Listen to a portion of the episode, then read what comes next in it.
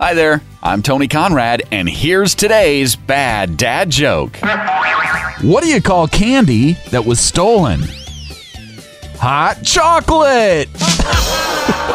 of course. I hope you enjoyed that joke. I hope you are enjoying this podcast. And if you are, could you please give us a favorable review and rating wherever you get your podcasts? That sure will help us out.